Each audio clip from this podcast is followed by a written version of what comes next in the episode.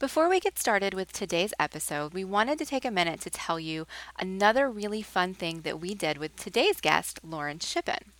While we were talking about Clue, we discovered that Lauren came to the Buffyverse by watching Angel first and then watching Buffy. We thought that was fascinating, so we wanted to have a conversation with her about it. If you'd like to hear it, you can go to our Patreon page. A shorter version of the full conversation is available to everybody, but the full conversation is available to our five dollars and up patrons. We hope you enjoy it, and we hope you enjoy this episode. Thanks!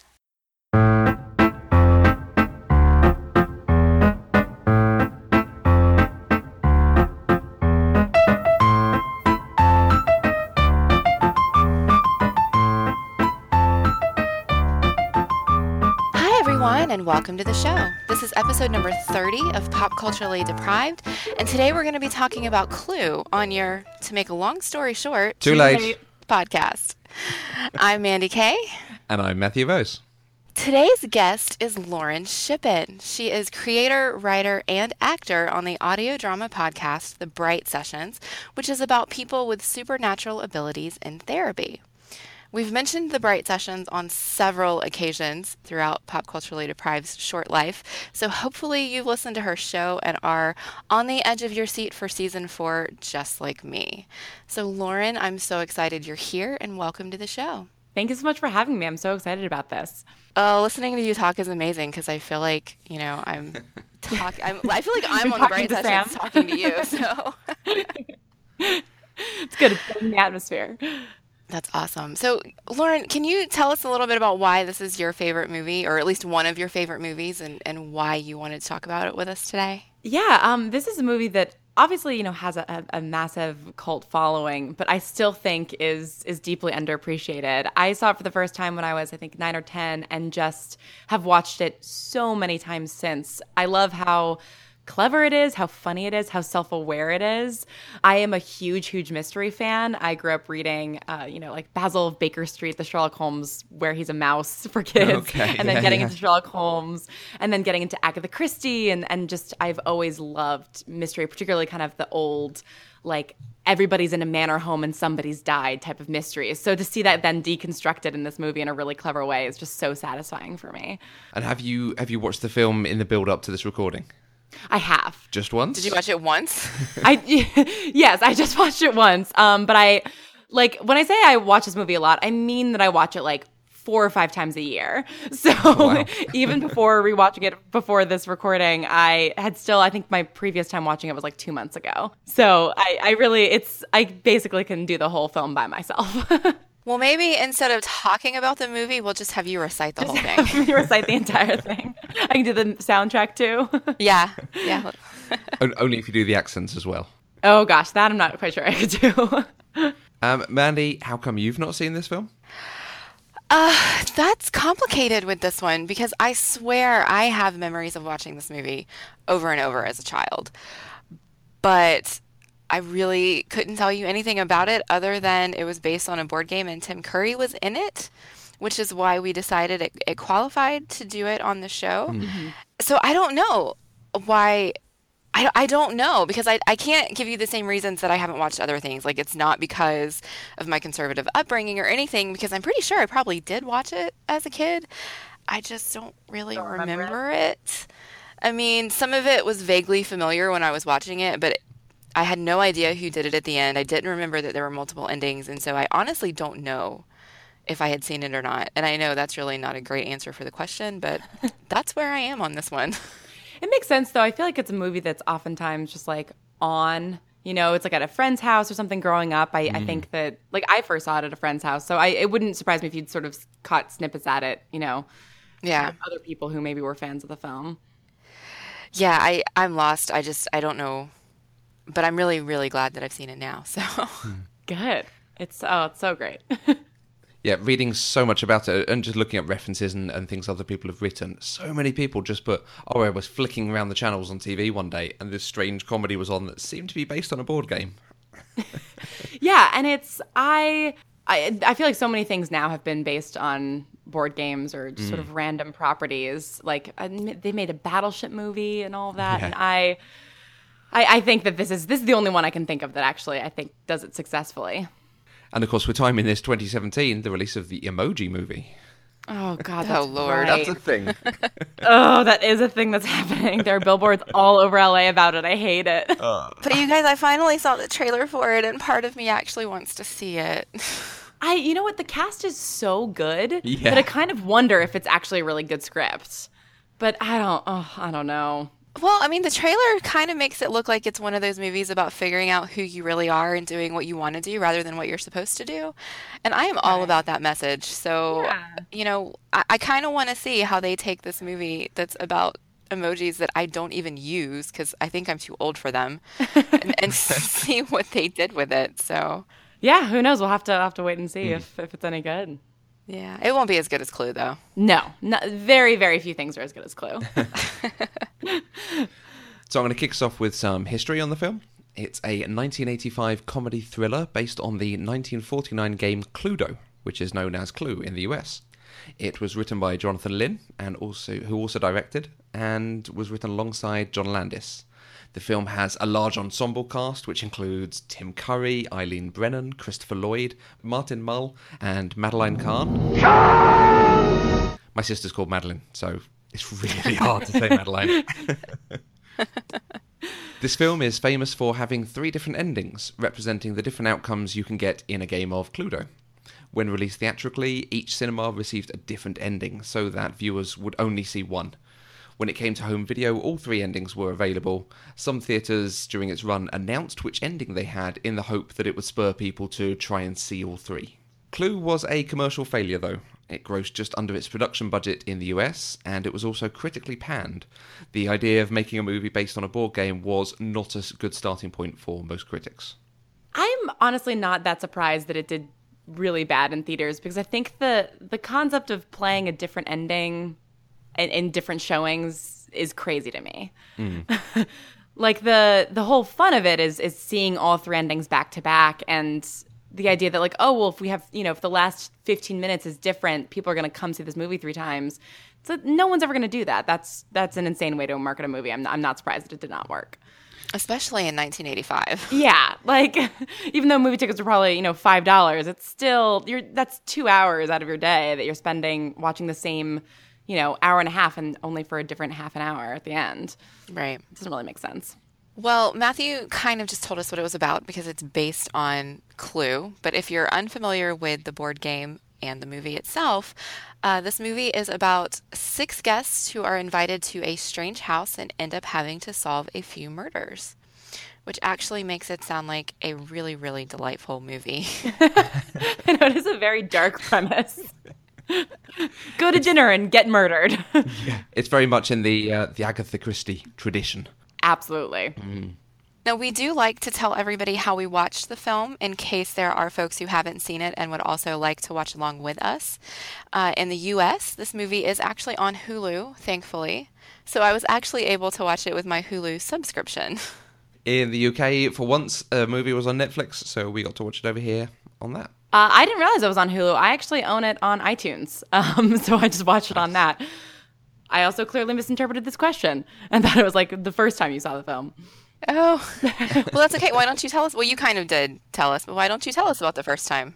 Um, yeah, I was I was at a friend's house, family friend's house, and my sister and, and her friend kind of like went off to go do something. And so I, I think, you know, none of our parents were home, and I was maybe like nine or ten, so they were, you know, kind of half babysitting me because my sister's older. And so they just like sat me down and they're like, you're going to love this movie.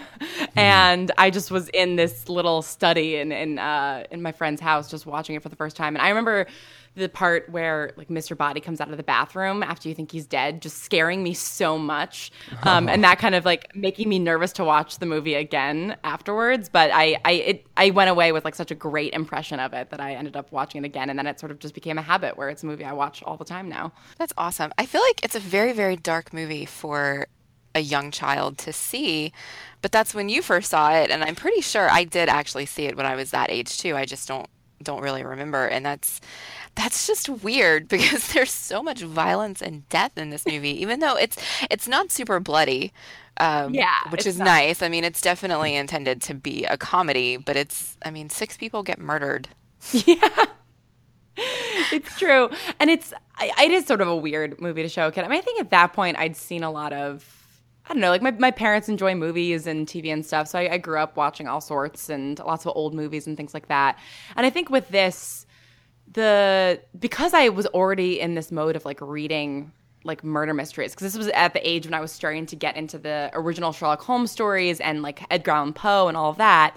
Uh, what really went over my head was all of the all of the sort of more adult jokes um, that I think if you're young enough, they just sort of soar right past you, that it's sort of okay to, to sit a kid down in front of it. And yeah. all of the all the deaths are kind of played for comedy, which I don't know if that makes it better or worse, but I definitely enjoyed it at, you know, ten years old. Yeah. You've said you can remember bits and pieces, Mandy. What expectations did you have coming in to watch it this time? I really just expected to watch a funny murder mystery story, which is what we got. So it, it, yeah. it fairly lived up to those expectations this time. And your experience of John Landis. So Jonathan Lynn is not a, a big name in film direction, but John Landis is a, a a significant person. What's your experience of him in the past? Um, for the very first time, I think I can say I have no experience of of someone that we're talking about. I mean, I I've never even heard his name before. Really? And and I looked him up, and I am not familiar with anything that he's done. So wow. Yeah, usually even if I've not seen something they've done, I've at least heard their name, and that is not the case this time. So I'm living up to my name this time. He did a lot of stuff in the eighties, so it's like I guess if you haven't seen a lot of movies from the eighties, it wouldn't be a name that you know. But I, I mean, I'm trying to think of what else of his that I've seen. I think what American Werewolf in London, Blues Brothers, Animal House. Mm. Like if those those are, I think, kind of his biggest films. Yeah, well, I have at least heard of those films, but I've definitely yeah. never seen them. Fair enough. So, um, I think the biggest gap in my pop culture knowledge does tend to center around the eighties. Okay. It's kind of like a giant black hole in my life. Interesting. Yeah. And um, uh, Tim Curry, you know, we we just talked on the show about Tim Curry a couple weeks ago because we did Rocky Horror Picture Show. Amazing. So, um, yeah, absolutely amazing. And I'm not any more familiar with Tim Curry now than I was then, other than adding Rocky Horror to it. So, wow. and and watching Sweet Transvestite. Yeah, exactly. That was your first time seeing Rocky Horror? Yes. Oh, that's awesome. That's such yeah. a that's such a fun, fun movie. Mm. It was. It was great. And and so I think it was really good to watch Rocky Horror before I watched Clue, um, because it just it set Tim Curry up on a pedestal that I'm not sure he he would have been on if Clue was the first thing I saw him in. But having him already be there, he stayed there. Yeah. If that makes sense. That totally makes sense, because I, I mean he obviously, his role in Clue is very, very different. Um, oh, yeah. From playing Frankenfurter, but it, there's sort of a, a theatricality to it. And uh, mm. the thing I love about Tim Curry is that he just, he's always doing one hundred percent. You know, he commits fully to every mm. role that he takes on, no matter how silly or how outlandish. And you kind of can't take your eyes off of him, which is, which is why he's such a compelling actor. Absolutely. Um, obviously, this is based on another property. Um, have you ever played Clue, Cluedo? Uh, do you know much about the game itself? I've never played it, but that's you can't play board games by yourself. And um, I, I'm very, very introverted, and I grew up much more introverted and shy than I am now. So I didn't really have opportunities to play board games, but I, I am familiar with the concept of it. I mean, everybody's heard of, you know, Colonel Mustard in the library with the candlestick, right. You know, things like that. So, I mean, I, I, I understand the various characters and their names and like the different weapons, and that the point is to figure out who did it. I just never had an opportunity to figure it out. Matthew, have you played Cluedo? Oh, many years ago. And it, and it's oh, really I guess funny. I'm, I guess I'm the only person who like grew up playing it all the time. Really? Yeah. Well, this is why you're on as our Clue expert. Apparently. In every sense of the word. There, there is something in the film that it's almost not necessarily hamstrung by, but it, it really does try to bring in as much of the game as possible. Like you say, the characters and the weapons, and all the rooms, and the secret tunnels, and everything's in an and envelope, the yeah. and the different endings. And they, they really did very heavily base it. I I love that, because it it makes sense in context for me. You know, like it all of like mm. the secret passageways and all the different rooms, and the fact that they're all kind of like running around. And uh, I think I think the biggest stretch is the weapons, just because the weapons are all weird in the game. Yeah. You know, there's like one real weapon. There's one gun, and the rest of them are sort of like various objects. Yeah, and no, there's a knife. There's a knife and, an, and a and a noose, and I mean, but then like a candlestick and a lead pipe and a wrench. What's the a wrench? That's it. Yeah. But the noose on its own is not the most helpful of murder weapons compared to the rest, definitely. Yeah. Yeah, exactly. Like the, the revolver and the knife are definitely more useful. Okay, Mandy, did you enjoy watching Clue? I did. Um, I, I for full disclosure, it, it did take me two tries. The first night I sat down to watch it, I got about fifteen minutes in, and I hadn't laughed a single time yet. And so I was thinking to myself, I'm pretty sure I'm supposed to enjoy this movie, and I'm just mm. in a grumpy mood. Ah. And so I turned it off so that I could try again and hopefully appreciate it more. And that was the right call, because whenever um, I sat down to watch it again uh, this past Thursday, um, I really, really got into it and I really, really liked it. So I don't know what was wrong with me that first day. I think I was just having an off day. Um, but I'm really glad that I didn't try to watch it in that mood, because I think I wouldn't have appreciated it. But in the end, I did. It was really good. And, and I would definitely watch this one again. It is. A, I, I really feel like it is a movie that gets better on rewatch. Um, mm. And I, I've met. I feel like I've met a lot of people who they will see it for the first time and not really be feeling it, and then kind of see it again, and it grows on them. And I think it's because I. I don't know. My impression of this movie is that it's. It's not necessarily trying to make you laugh. It's not necessarily trying to do anything. It just is what it is. And if you go in with sort of like a mindset of I'm just going to go along with this sort of the silliness and earnestness of it, I, it's a really, really good time. Yeah, definitely. So my, my first question in talking about this that always comes to me is, do we think it's a good idea to base a film on a board game? And do, does this work in that context? I think as an idea, adapting board games into films is is not a good one. um, it is something I am, I am sort of mostly against, just because most board games don't, you know, have a story, mm. um, and don't era, really yeah. have, yeah, and don't really have characters necessarily. I mean, you know, like like Battleship. It's like Battleship's, uh, you know, they made a movie off of a board game that basically has no plot or no, mm. I, there's nothing to hang anything on, you know. I think if you're going to adapt a board game, something like this, or, you know, I mean, there's lots of different board games that now that have been made in sort of the past ten or fifteen years that have stories to them. But I think the fact that there are characters and there is, you know, a very clear setting and there is a plot in, in the sense that the thing that you're trying to accomplish is figuring out a murder, which is a sort of a story in of itself, it, it doesn't seem totally crazy to me. I mean, I think that basing a a movie off of Clue is sort of like taking an Agatha Christie book and and adapting that into film. Like most Agatha Christie books have very linear mystery plots. Mm. Um, and I think that what makes this movie interesting and what kind of makes it the board game is the fact that it has three different endings. Because then it's, you know, but you can play it, you can play the board game and get a different ending each time, and the movie kind of harkens back to that, which I like. Mm. Yeah, I think I really, I really like what they did with it, because, you know, in, in the board game,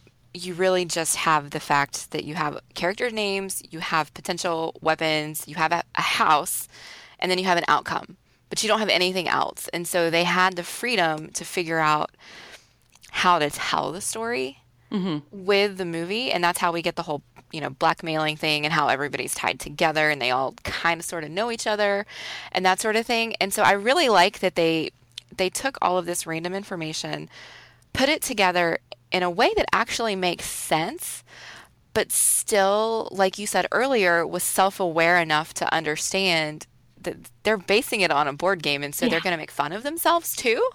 Yeah. And so you kind of get a little bit of the best of both worlds, I think. And I, I don't know that there's another game where they could do the same thing and have it be successful.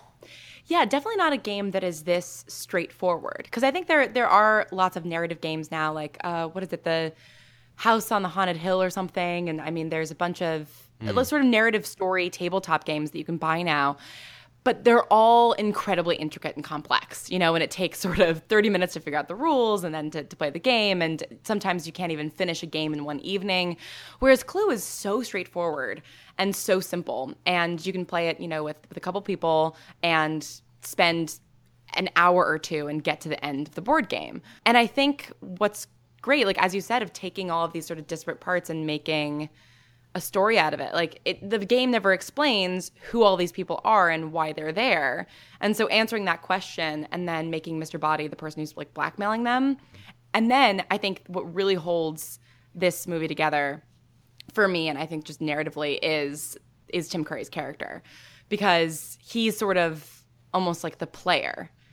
You know, he's he's kind of the stand-in for the audience or for a person playing the board game and trying to tie all these things together and figure out who murdered who. And then at the end, he's sort of the one saying, this is how all of these things could happen. Yeah. And this is how it really happened. Mm. Um, so I think kind of having a stand-in for the audience and then giving that role to Tim Curry is, is was definitely a stroke of genius. Yeah. And like I said in the uh, history section, the, the endings are one of the famous things about this, the fact that there are these different ways you can work it through. Are we supposed to be trying to figure it out ourselves as we go through? It feels a little bit too frenetic for me to be able to do that.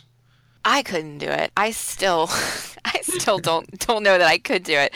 I wanted to go back and watch it and see if they did plant clues throughout to give us any of the endings, um, particularly the one that they told us really happened, and I just didn't have time. Mm. So f- for me... No, I don't think we were supposed to, um, but maybe? I No, I agree with you. I don't think we're supposed to. Um, and I think it's partly because, you know, there are a couple different options for who it could be. Everybody could have done it. And then the fact that the ending is everybody did it, essentially. Yeah. It That very much, like, I'll keep referencing Agatha Christie because this is so much of this movie has Agatha Christie D N A in it. And that's something with her books a lot of the time where I, I think it's I, I've read I think probably anywhere between twenty and thirty Agatha Christie novels. I, I love her. Um, and it's funny to me that sort of her two most famous novels are what I think are her like weakest mysteries or some of her weakest mysteries, which are And Then There Were None and Murder on the Orient Express, which is probably her most famous. And which has, spoiler alert for a book that's been published for one hundred years, has a very, very similar ending to Clue. And it's one of those things where there's literally no way you can figure it out because the answer is almost too dumb to be obvious. I will keep that in mind when I go see the new movie that's coming yeah. out. Yeah, it's, it's, it's, it just seems – it's it's just – it's almost like an Occam's razor thing, right, of like the, you know, the simplest solution is the real one. Except it's like the dumbest solution. Like whatever is sort of the most – it's not that it's so outlandish or so hard to figure out. It just doesn't necessarily make logical sense. And I think that the, that's the case with Clue as well, where it's like, okay, I guess everybody did it. That makes sense. Or I guess so-and-so did it. That makes sense. But any of the options could have made sense. So I, I don't think you're really supposed to figure it out. I think the fun is, is sort of watching them try to figure it out. Yeah. Yeah. I can agree with that. As our Clue expert – are there people missing in some of the scenes when they race from room to room? Yes, they do keep consistent with that. Okay. Yeah, you know, when they go and Yvette is screaming and they go into the, the mm. billiards room and uh, there is, oh God, who's, I'm now totally mixing it up, but there there is somebody missing. Okay. And it lines up with each ending. So, you know, I, I Miss Scarlet and Missus Peacock both kill the people that they end up killing in, in the sort of final ending where everybody did it and they're both missing in right. those scenes that they would have been killing those people. So it, it actually, they do really stay consistent with it. And, and it all holds together, actually. Like the plot of the movie holds together in all three endings, which is, I think, a neat little trick. Okay. I Yeah, I think the next time I watch it, I feel like I need to sit down with a notepad and like kind of keep track of who is in each scene, who had which murder uh, weapon, and, and kind of see if... if it does work for me in that way. Yeah. Um, I mean, it worked without doing that, just just kind of watching it and, and just going with the flow. It, it worked for me.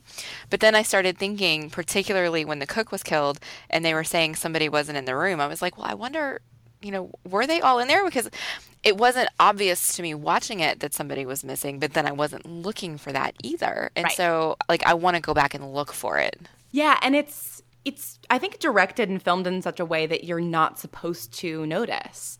And so they are, they do maintain the consistency of the people not being there. But I, I like, particularly I, that kitchen scene, you know, they, they all enter and it's sort of everybody's running around and there's enough people that you kind of see people filing into the room as the camera starts to pan towards the refrigerator and or that, fr- that big freezer. Mm. And so... Okay. the camera actually oftentimes pulls away before you can see everybody enter a room. So you don't even necessarily have a chance to see who's missing or to, to right. count the number of heads in the room, because the camera then is focused on a on a smaller bit of action, which I think is, is really smart, because it happens sort of seamlessly that you just sort of assume everybody's there, even if they're not. And because of the secret passageways, you know, they're able to, to work all that stuff out. Was there anything in watching it where you were like, no, I can't, I can't get on board with this. This is too ridiculous? The first time I was watching it, yes, which is why I turned it off. what, what was it that, like, set you off? To, to, to... Oh, I, I don't even remember, honestly. It was um, – I think I turned it off before any, any of the murders even happened. It was um, when – I think it was when they all filed in, like, right after Mister Body first got there. Mm-hmm. And, and they were all being so secretive about not actually doing the things that they were admitting they were being blackmailed for. Yeah.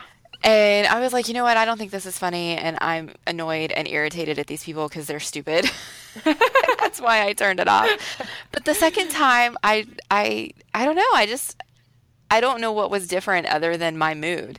And so yeah. when I watched it the second time, I was just right there with them. I mean, the, the jokes and the, the physical comedy was way over the top sometimes. Oh, yeah. And and that that part didn't make me laugh very often. But it was one of those kind of funny, affectionate eye rolls that I would give them, rather than saying, oh, I, I can't deal with this. So I think when I was in the right mindset to enjoy it, I enjoyed it without being overly critical of what they were showing me. I, and I, I think that is the key. I think I think you can't be really overly critical with this movie, because it's – I, I think if you know if, if you're a person who doesn't necessarily enjoy like slapstick or broad comedy, this is not a movie for you, um, because it is, like I was saying, like it is what it is, and it knows what it is, and I think it accomplishes that very well. And I think that in my experience, the people who I've met who haven't liked it, which have been few and far between, but I always am curious to kind of hear what people's criticisms are. It's that it's not smart enough, or you know the mystery isn't doesn't hold together enough. It's just sort of stupid and goofy and weird. And I think that's sort of a silly criticism for people to make, because that's that's what it's trying to do.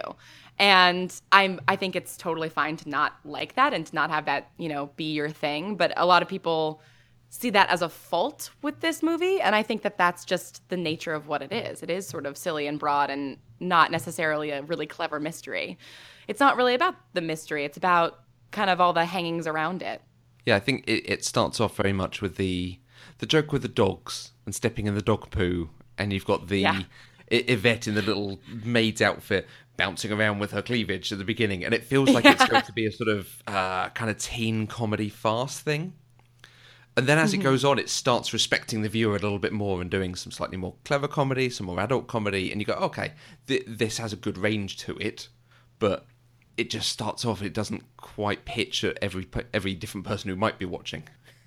Yes. I, I think a great indication of, of whether or not you'll like this film is, for me, if like I turn it on and I'm not really in the mood, the part where I, I sort of know that is in the very first sort of couple minutes when after Miss Scarlet gets in the car with Professor Plum and they're driving up to the house and they see the house and it's, you know, this very like sort of cheesy looking backdrop and there's lightning and thunder and they both mm. audibly gulp.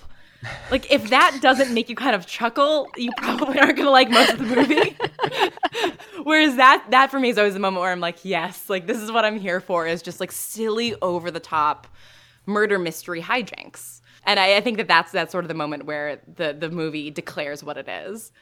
Yeah, I definitely think so. And, and do you think this, there's any audience this film is pitched for? I don't, I don't know. I think that... I think that maybe part of the problem when they initially released it is that they didn't know who they were making it for, um, mm. and maybe they didn't know how to market it. But I personally, the the thing that I love about it is that I love good, like, theatrical kind of physical comedy, and I love mysteries. And I think that if you're a person who who has a lot of experience reading mystery novels and kind of consuming mystery, it's really, really fun because of the way that it interacts with those tropes and the way that it leans into them and the way that it leans out of them.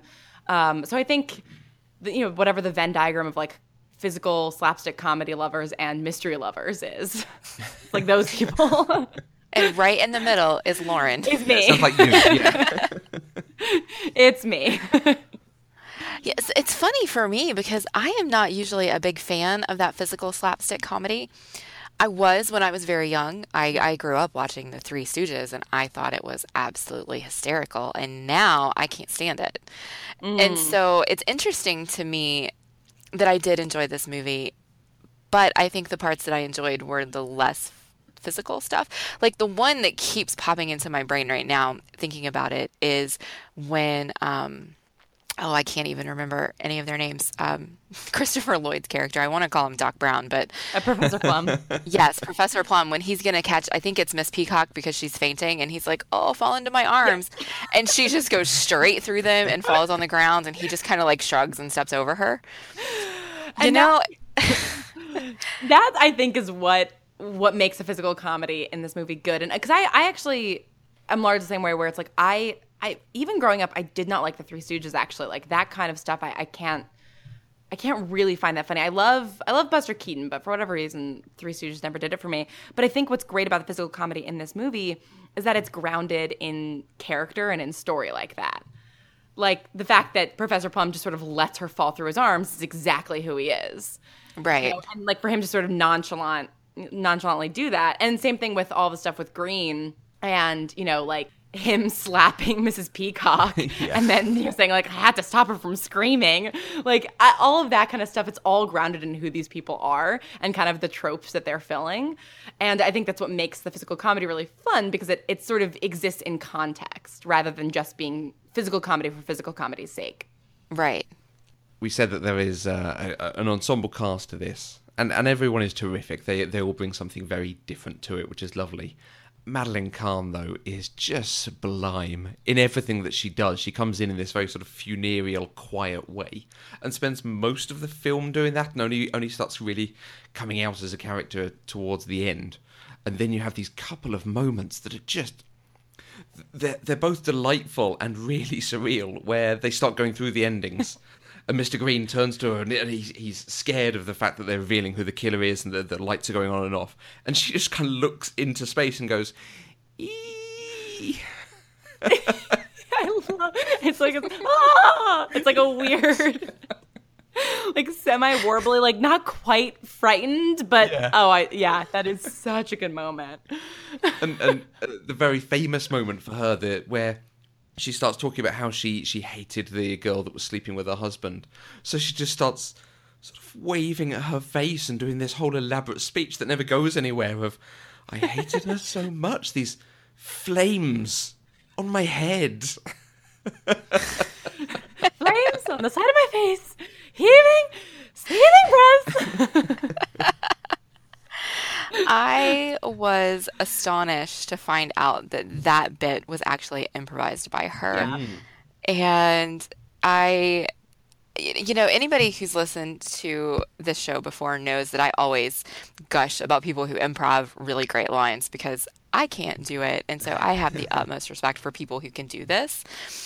And you know, I feel really bad for two-thirds of the audience when this movie came out because it only appeared in one of the endings. And so the other two-thirds never got to see it. And it's yeah. her best moment. Mm-hmm.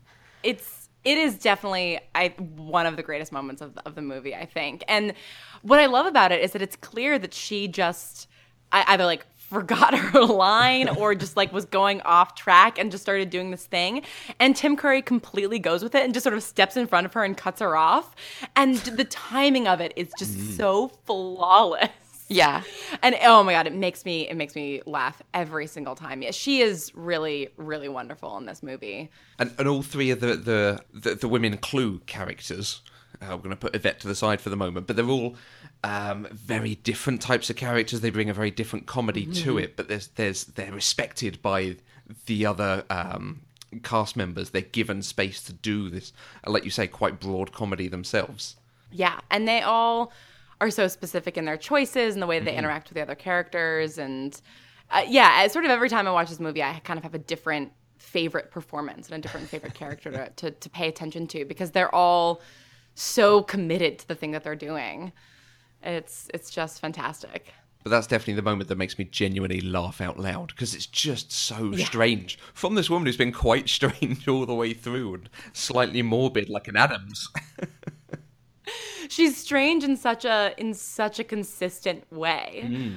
Uh, and it's just where she's so she's sort of incredibly high strung, but also calm. You know, like she has these moments where she sort of gets like carried away, but then she's, you know, talking about her husband, finding her husband dead, and it's just so matter of fact. And it it makes you suspicious, but then also she's not trying to hide anything weirdly. No.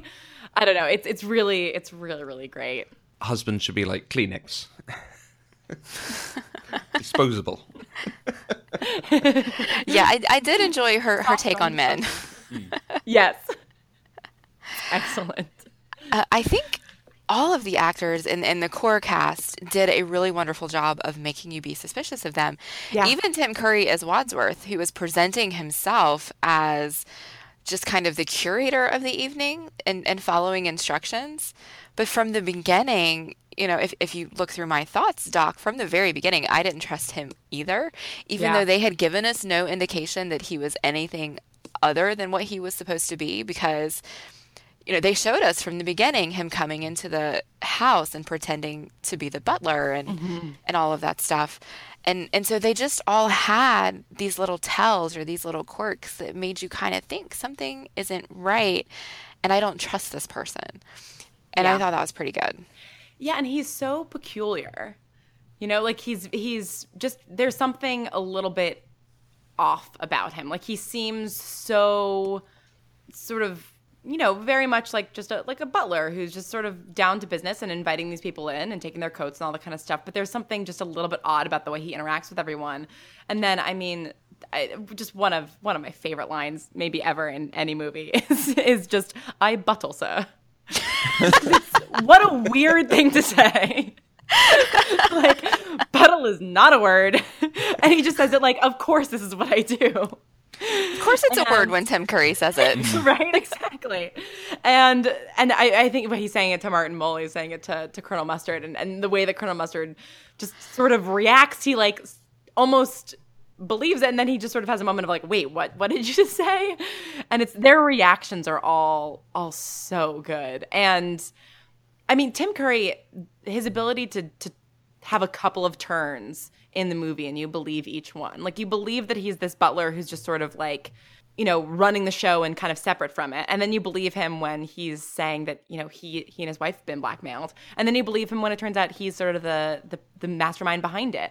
And to thread that needle, I think is is so just so great of Tim Curry. I mean, he does it really, really well. And that that scene where he talks about being blackmailed, that was one of the scenes growing up that I just straight up did not understand because, you know, he's having this very emotional moment talking about his wife and how, you know, she was friends who were communists and the look of disgust on everybody's faces as he talks about them consorting with communists. As a ten-year-old, I like had no idea really what a communist was and why that would have been scandalous in nineteen fifty-four. Mm. So I always remember being like, why is he, why are they all so upset that she about that she's like friends with these people? I did not get it. I think there's a lot in this movie that would go over a child's head, but yes. It's funny enough that it doesn't matter. Exactly. And there's stuff that you can kind of, even if you don't understand exactly why something's scandalous, you know, they're acting in, in sort of over-the-top way that you know that it's scandalous, like the thing with the communist or, you know, Professor Plum's affairs with his patients. Like, that, you know, that was something at like ten years old I didn't really understand what was going on, but I knew that I knew enough that it was inappropriate and, and all of that. I think Miss Scarlet, I didn't necessarily have the greatest grasp of what she did. I don't know that I really knew what a madam was at that point. uh, so it was funny to sort of watch this movie like a couple years later. It's the same thing with a lot of, I think, movies from the eighties and nineties that are maybe targeted towards like a slightly like younger, like a young adult audience, like Clueless and things like that, where you enjoy it when you're a teenager and then you watch it a little, when you're a little bit older and you get a lot more of the jokes. Mm. Um, so there's kind of something in there for, for everybody. Lauren, did you have any other favorite moments besides the buttle line? I mean, the buttle line is definitely up there. I think one of my favorite bits of sort of miscommunication and physical comedy is the scene where uh, the cop shows up and they pose all the corpses to look like they've been partying slash are, you know, having these affairs and curtains. And it's just, it's so grotesque and hilarious. And then the fact that you know, the cop then talk, talks to to Mister Green, and he's saying, like, none of this is illegal. Like, it's America. Like, it's a free country. He says, well, I didn't think it was that free. Like, it's just, it's such a, it's such a silly joke. I mean, that's really, that's really all of my favorite moments are just jokes that are incredibly silly and just very, just very, like, earnest and committed. I mean, the whole bit where Tim Curry is just running around and kind of pushing people around and attacking people and reenacting the slap and all of these things. And it's just got this frenetic energy to it. I mean, I, I, there's a point in this movie where sort of from the first ending until the very end of the movie, I'm just smiling the whole way through because it's just so much fun. But but definitely the bit with the cop is one of my favorite sort of sequences of him going to these different rooms and seeing these things with these dead people. And it's just, if you think about it too long, it's so gross, but it's really funny. Oh, no, I was super grossed out. Super grossed out. I mean, making out with a dead body was just, oh, it's just not my favorite thing in the world. And she's moving her arms, and they're both sort of rolling their eyes.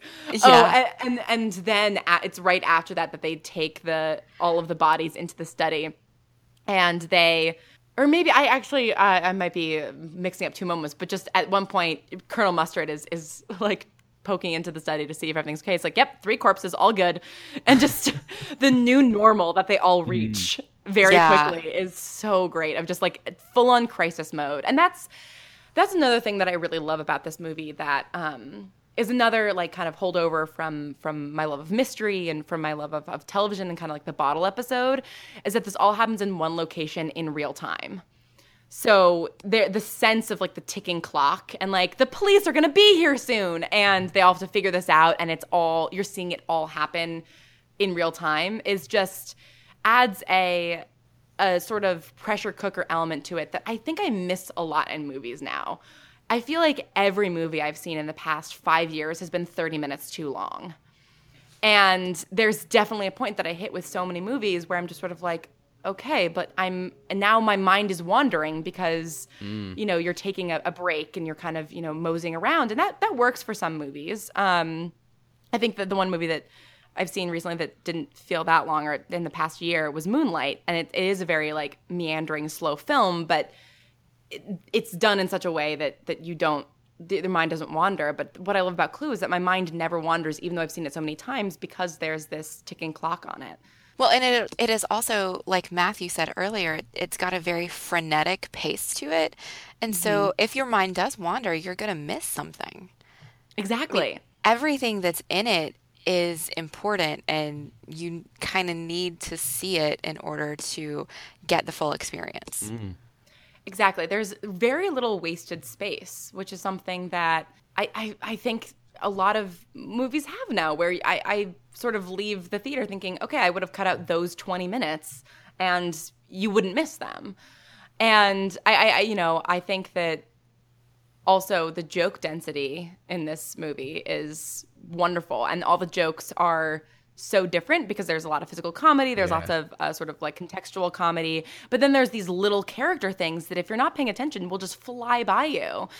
And every time I watch it, I find different things funny. And there are always those kind of favorite moments that always make me laugh. But then sometimes if I'm focusing on one character, like uh, this most recent time, uh, Martin Mull's delivery of I'm gonna I'm gonna misquote the line, but they're in the library and he's he's talking about something and he's or no, they're out in the hallway. He's like, you know, mommy and daddy died, and just the way that he, he sort of delivers the phrase mommy and daddy is so weird and so out of place for this like middle-aged colonel with a mustache, you know?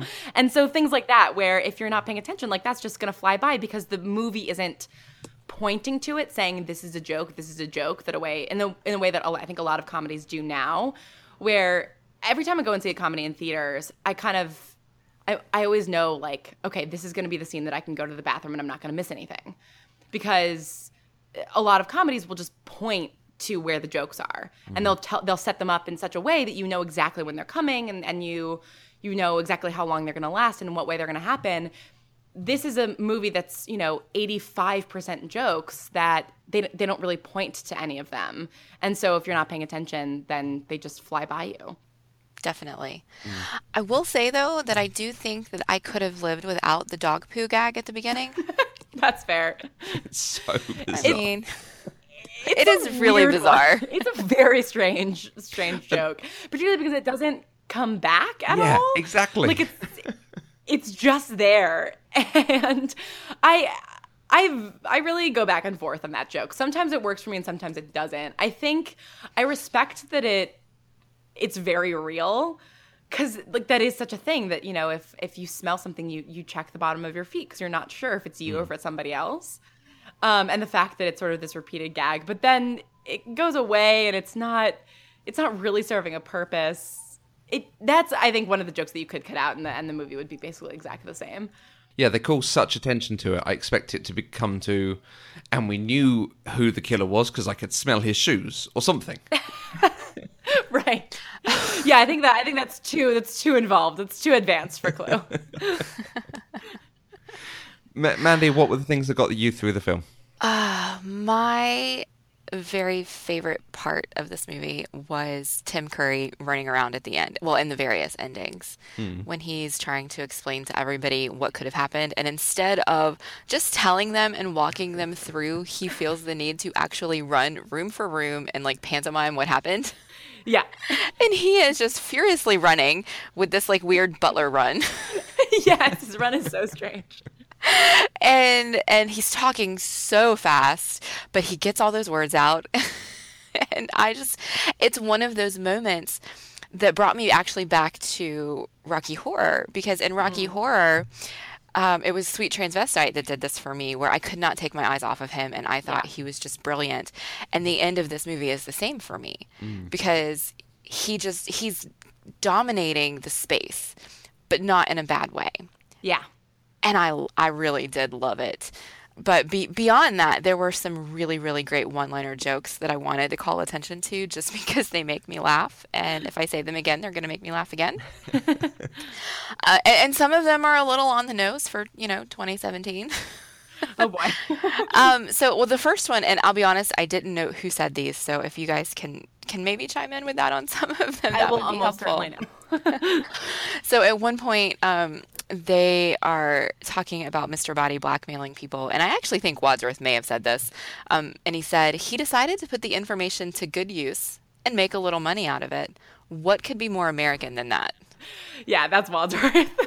And, you know, that yep. is true. Mm-hmm. That's true. And life after death is as improbable as sex after marriage. Yeah. Like, I actually paused it to write that one down. Because I was like, that's a good line. I'm pretty sure that's Missus White. Pretty sure, yeah. Yeah. yeah. yeah. And then... oh, this makes me funny. When uh, supposedly J. Edgar Hoover called the house, and somebody asked Wadsworth, why is J. Ho- J. Edgar Hoover on your phone? And he says, I don't know. He's on everybody else's. Why shouldn't he be on mine? Yes, I love that line. I mean, this is in nineteen eighty-five, but it's yeah. so relevant. Like, hello.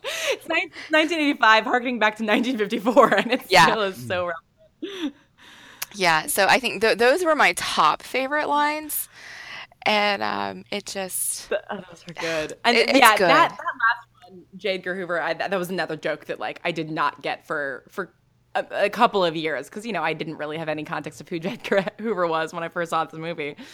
Yeah. Um, but on the on the subject of Wadsworth running around, um, I I to like you know keep talking about mysteries and tropes and stuff.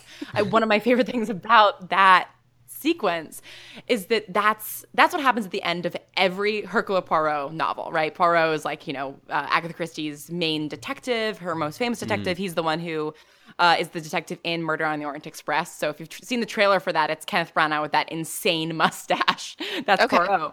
Um, and and he uh, he spends like the last thirty pages of every Agatha Christie novel he's in gathering everybody into a living room and talking them through the mystery. And there's definitely a point sometimes I get with Poirot novels where I'm just like, oh, come on, buddy, just speed it up. Like, because it's half him showing off how smart he is and half him actually solving the mystery. So to do exactly that, but then make it so active where Wadsworth is reenacting things and he's kind of running around and and and making this elaborate kind of deconstruction of what happened is such a fun way to do that exact same Poirot trope of gathering everybody and explaining the mystery to them, but making it really active rather than just like Poirot talking for seven pages.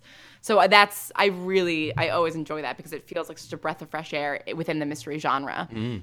Yeah, it's not an easy thing to uh, take apart or do something different with, because at some point you have to do some ex- exposition and explain the murder. Exactly.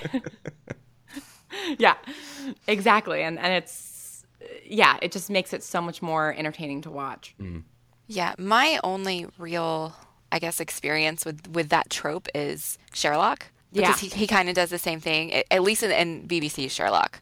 Um with with Benedict Cumberbatch at the end of every mystery, he's walking you through and they're kind of on the screen recapping it for you yeah. in much the same way, minus the humor.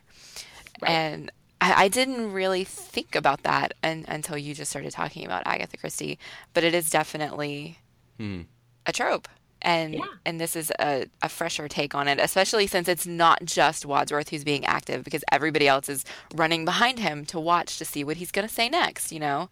Exactly. And, and so it's the whole group is, is participating instead of just one man showing off how smart he is, which sounds like what the, the detective from Agatha Christie does, and it's definitely what Sherlock does. Right, because it's it's all – they're all – influencing each other. Like Poirot was heavily influenced by Sherlock Holmes, who, despite what Arthur Conan Doyle says, was heavily influenced by um, Dupin, who was actually sort of the first, that for like a little mystery history lesson here, um, Dupin was a, a character in actually Edgar Allan Poe stories. He shows up in about three stories, and he's sort of the first, he's the prototype of what we think of as like the modern genius detective, ah. and was such a sort of like prolific figure in just these three stories, and the and they, they had such an impact on the genre that in A Study in Scarlet, which is the first Sherlock Holmes novel, Arthur Conan Doyle actually calls out to Poe and to Dupin by having Sherlock Holmes say in response to John Watson saying, "Oh, you're like you're like Poe's Dupin," and Sherlock Holmes basically is like, "No, I'm way better than that guy." It's like Arthur Conan Doyle like throwing some shade at Poe, being like, "Look, I'm gonna do what you did, but I'm gonna do it better." And then I came along and she's like, "I'm gonna do this, but I'm gonna do this for forty books instead of, you know, a couple stories." Uh, so it's to see sort of that one hundred fifty year evolution of this character get turned into a sort of bizarre butler and then like six other people who are helping him piece together this mystery is incredibly satisfying. But then on top of it, to, to subvert it even more, have him actually be the guy who coordinated the whole right. evening. Exactly. It's yeah, the the layer is I, I if you have any interest in in you know reading Agatha Christie, I would say definitely read one of her novels, her Poirot novels, and then watch Clue. Or if you see Murder on the Orient Express, watch Clue afterwards. Because you'll – that Murder on the Orient Express especially, because it all takes place in one location, uh, is – yeah, it, it, Clue is definitely heavily, heavily influenced by that book. Okay. Uh, well, I definitely do want to see that movie. And so I'm I'm glad now that, that I saw Clue first. And I think I'll probably take your advice, and once I see the new movie, go back and rewatch Clue and – do a little bit of comparison. I think that would be fun. Yeah. The the only subversion of that scene that I can think of is uh, the Angel episode, Guys Will Be Guys, when uh, Wesley does it. And it's the same thing with having an yes. Englishman explaining it to lots of Americans, but they subvert it by having sort of comedy from the cheap seats and a commentary and overacting yes. going on. Yeah, and that all takes place in that one hotel, right? That episode? Or am I thinking of a different... Yeah, it's. I think it's in a grand house, a bit like this. Yeah. Yeah. Is there anything else that we need to discuss about Clue? Are there things that you had hoped we would cover that we didn't talk about? Ah, I don't think so. Um, no, I mean, we yeah, we talked about kind of all, all of our favorite moments. Um, I actually, no, there is one thing. I the score of this, I think, is another thing that I'm I'm really I am really big into film scores and the way that they, you know, either bolster or, or take down a movie. Um, one of the reasons that I really did not like Manchester by the Sea was I thought the score was beautiful but completely misplaced. Um, and one of my favorite things about Mad Max Fury Road was that the score was integrated into the movie so, oh, so well. Yeah. So for me, it's like those those two, pairing those things together is really, really important. And I, I just, I love the little like do do do do do in this score and how just sort of out of sorts it is with like the mystery horror yeah. of it all. And it really elevates the comedy to its place of just complete absurdity. And then the the record of just, you know, life would be a dream, that song, and just its recurring use is, I yeah, I just love that. And then when they cut off sounds, like when all the power goes out, and it's sort of this like semi-frightening moment of, you know, there's like the Jack in the Box and people are bumping around in the dark, and then Wadsworth just opens the door and gets into the shower and turns the shower on. And then the only real sound for the next like thirty seconds is just the squelching of him running down the hallway. It just makes me laugh every time. I, yeah, like I, I think what really works for me about this movie is that every every element of the, the movie is accomplishing the same goal. You know, it's all working in tandem in a really wonderful way. And I think it's just the sound design and the scoring in it is just top notch. Yeah. And the intro, it's so funny how it's this big, grand, scary movie score going on. Yeah. Dun, dun, dun, there's things about to happen. Dog poo joke. It's yep. so out of sync with itself. And then when, you know, when Missus White comes into the library and she sees a vet and they kind of turn away from each other and there's just that like, blomp, of like, oh, you you two know each other. And it's it's so, it's like any pointing to jokes or to action that the movie does, it all is, it's doing it in the scoring, which is like such a great old, like nineteen twenties through nineteen fifties B movie horror film thing. Um, and I just, I love, there are just, there's so many nods to tropes and to kind of trends and to uh, like older mystery and in a way that's just so much fun. Normally at this point in the show, I'd be talking about uh, other films that are good extensions to this, things to, to go and watch, to go and read. Um, and obviously you've talked about the great mysteries, which are great. This is a good jumping off point for. I would be recommending a film called Oscar, but I recommended it a couple of weeks ago. Um, which has a, a similar sort of frenetic energy to it, set in one house. It has Tim Curry in it. It's got some great performances. Um, and what I did want to do is we had some good feedback when I mentioned Oscar from uh, our friend Carrie at We Do Words, who said, is Oscar now on the list? It was a fave Friday night video rental when we weren't sure otherwise what to get in. I gasped when Matthew mentioned it. It's been so long since I thought of it. I'd love to hear your takes on it, probably some point in twenty nineteen. So I feel vindicated. Someone else has heard of this film. I have never heard of this movie before. It's it's sublime. Wow, I'll have to put that on my list mm. of things to watch. The the main uh, actor, the main character is Sylvester Stallone, but it is oh, still a okay. wonderful comedy. Interesting. Yeah. Uh, yeah, I'm I'm trying to think of what other what other movies are sort of like this. Um, I mean, I, I think definitely, you know, like all the mysteries that I mentioned, if, if you want more mysteries. I, I have a hard time thinking of more like mystery comedies. I know I've seen some. I think there are lots of episodes of television that kind of do a lot of the same work. Mm. And nothing's coming t- to mind. But I, I mean, I, I'm sure if, you know, I just looked at the Wikipedia list for like famous bottle episodes, I would I would have recognized a couple of things. But yeah, I mean, definitely if if people like kind of the, the mystery element of this, I'd, I'd recommend... The the Agatha Christie that I always recommend to people if people are interested in mystery and want to get into that is one of her lesser known ones. It's called The Unexpected Guest, mm-hmm. um, and it's there's no it's not Miss Marple or Poirot or any of her kind of like recurring detectives. It's a, kind of a one off, and it's got one of the best twists in my opinion. So that's The Unexpected Guest by Agatha Christie is the mystery that I would recommend. I think I'm going to put that on my list. I've never actually read Agatha Christie. Yeah, it, she's great. I'm actually a little embarrassed to say I've never read Agatha Christie, but I, I will put one on my list. It's funny. I don't know. I don't know that I actually know that many people who have. I my grandfather got me into Agatha Christie when I was young, um, but I don't. I rarely meet people my age or sort of you know our generation who mm. have read Agatha Christie. She's a little outdated, and full disclosure, like there are lots of moments in her books that are incredibly racist. Um, so, you know, just be aware of that. Um, but other than that, um, you know, it's, it's she, you know, was kind of the the monolith of, of mystery for a long time. And she outsold the only book that had outsold her for a very, very long time was the Bible. The Bible was the only book that had sold more copies than her books combined. So she was she's very, very prol- prolific. Um, and so much of modern mystery is definitely owes a lot to her. And if you're ever in London, um, Matthew, I don't know if you've seen it, but Mousetrap, which is very much like Clue, but actually dark. Yes, I think that's the longest running theatrical stage show in, in London now.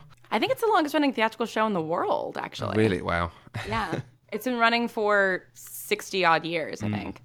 I remember one of, of one of my favorite comedians doing a show opposite it and spoiling who the murder was during the show. Yeah. No. It got released as a live that... show as well. They beeped it on the live the, the video.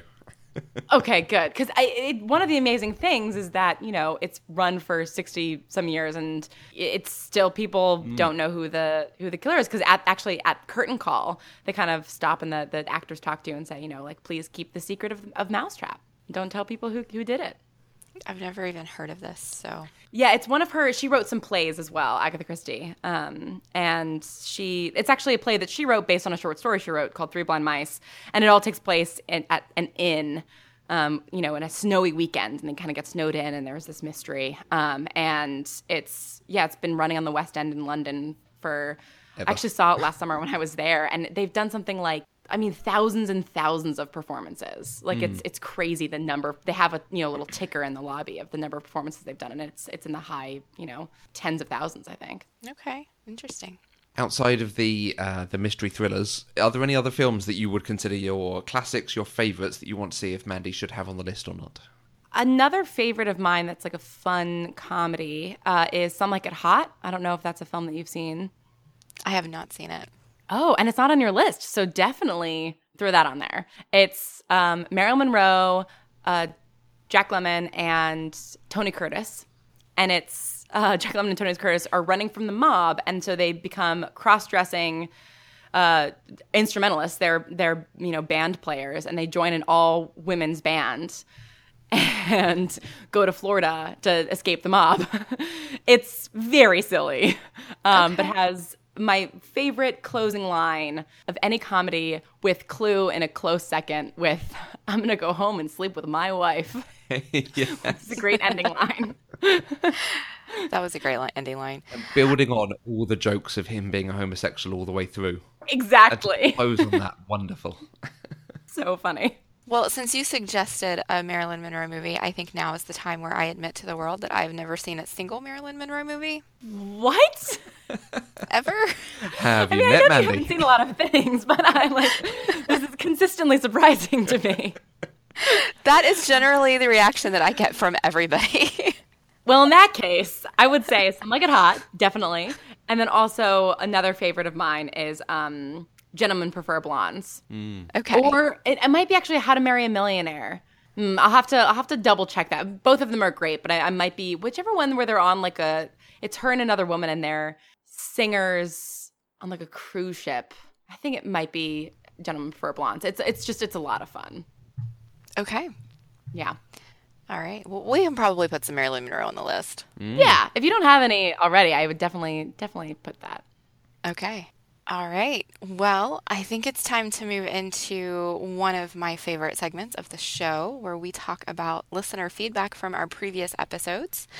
And this time we have some feedback on our Rocky Horror Picture Show episode, which is probably my favorite show that we've done so far. I'm really excited about it. Catherine at Agent Austin oh nine on Twitter said she was listening to us talk about Rocky Horror Picture Show. So fun. And she now has science fiction double feature stuck in her head. You're welcome. Now I, I had do that too. Song stuck in my head for weeks. Given we were singing it, rewriting lyrics, re- re-singing it, cutting it, editing it, and then putting it on the podcast, it, it was so long that I just walked around singing alternate versions of that song to try and get it scanning nicely. I did too. Yeah, yeah, Lauren, we, we rewrote the lyrics to that and opened our our show with that song instead of our normal intro music. Amazing. And it, it was pretty pretty awesome. We had so much fun with it. At Gypsy Book Nerd on Twitter said she fell asleep listening to the new P C Deprived last night, so going back to where she dropped off, but she has to listen to the song first. We put people to sleep. That's what a podcaster wants to hear. That's what you love to hear. But she had to restart it over to hear our song at the beginning, yeah. So that's wonderful. And then uh, a couple of our friends also do uh, the Moo Point podcast, which is a friend's podcast, at Moo Podcast on Twitter. And uh, Jazzy wrote, after today's P C Deprived, Jazzy hereby officially swears off singing Phoebe songs, hashtag bow to the masters. So I Wait. just want to say, you guys, thank you for uh, liking the song that we did. It was a little bit nerve-wracking singing on our podcast. So I'm really glad you guys enjoyed it. And, and I hope that's not true. It's quite good fun, Jazzy, singing all the... the different things. Oh, I absolutely responded to her and told her she's not allowed to stop singing yeah. Phoebe songs because I need my Dinkle song. But, which technically was a Joey song, not a Phoebe song, but still you know, counts. She she got the point. So. Yeah. But we also want to say uh, thank you to Kate, who sang with us on, on because she was guest on that episode. She sang with us on the song as well. So she was a really good sport doing some recording for us. Yes. And if you liked the song and would like a uh, to download the M P three of it, if you are a patron of ours on Patreon, it is available for download. Shameless plug. Yeah. There are so many ways that you can get in touch with us. If you want to give us your comments on this or any other movie we've discussed, you can use the hashtag PCDeprived on Twitter. And you can also find us on Facebook at facebook.com slash eloquent gushing. You can also email us using podcast at eloquent gushing dot com. And if you want to leave us a voice message, because I know some of you guys have said that you like to talk back at us when you're listening to the show, you can leave us a recorded message at www.speakpipe.com slash eloquentgushing. You can also find each of us on Twitter. I'm at Mandy Kay. And I'm at Matthew Vose. Uh, Lauren, where can the listeners find you in the world of social media? They can find me anywhere at Lauren Shippen. Uh, that's Twitter and Instagram. And I'm the Lauren Shippen on Tumblr. You can also go to lauren shippen dot com and the bright sessions dot com for links to all of that social media. Terrific. And thank you very much for joining us today. It's been an absolutely fascinating conversation. Thanks so much for having me. I love talking about Clue so much, as you can tell. uh, don't forget, we're on Patreon now. So for as little as one dollar a month, you can gain access to exclusive content whilst also helping to support the network and develop new shows with us. To find out more, go to patreon.com slash eloquentgushing. And if you want to stay up to date with the latest news and announcements, don't forget to subscribe to the weekly newsletter. The link is also on eloquent gushing dot com. And we'll be back next week with another episode of Pop Culturally Deprived, where we'll talk about Spirited Away with Catherine Kay. Until next time, I'm Mandy Kay. And that would be one plus one plus two plus one, not one plus two plus one plus one. Pop Culturally Deprived is an Eloquent Gushing production. For more information, visit eloquent gushing dot com or find us on Twitter at Eloquent Gushing.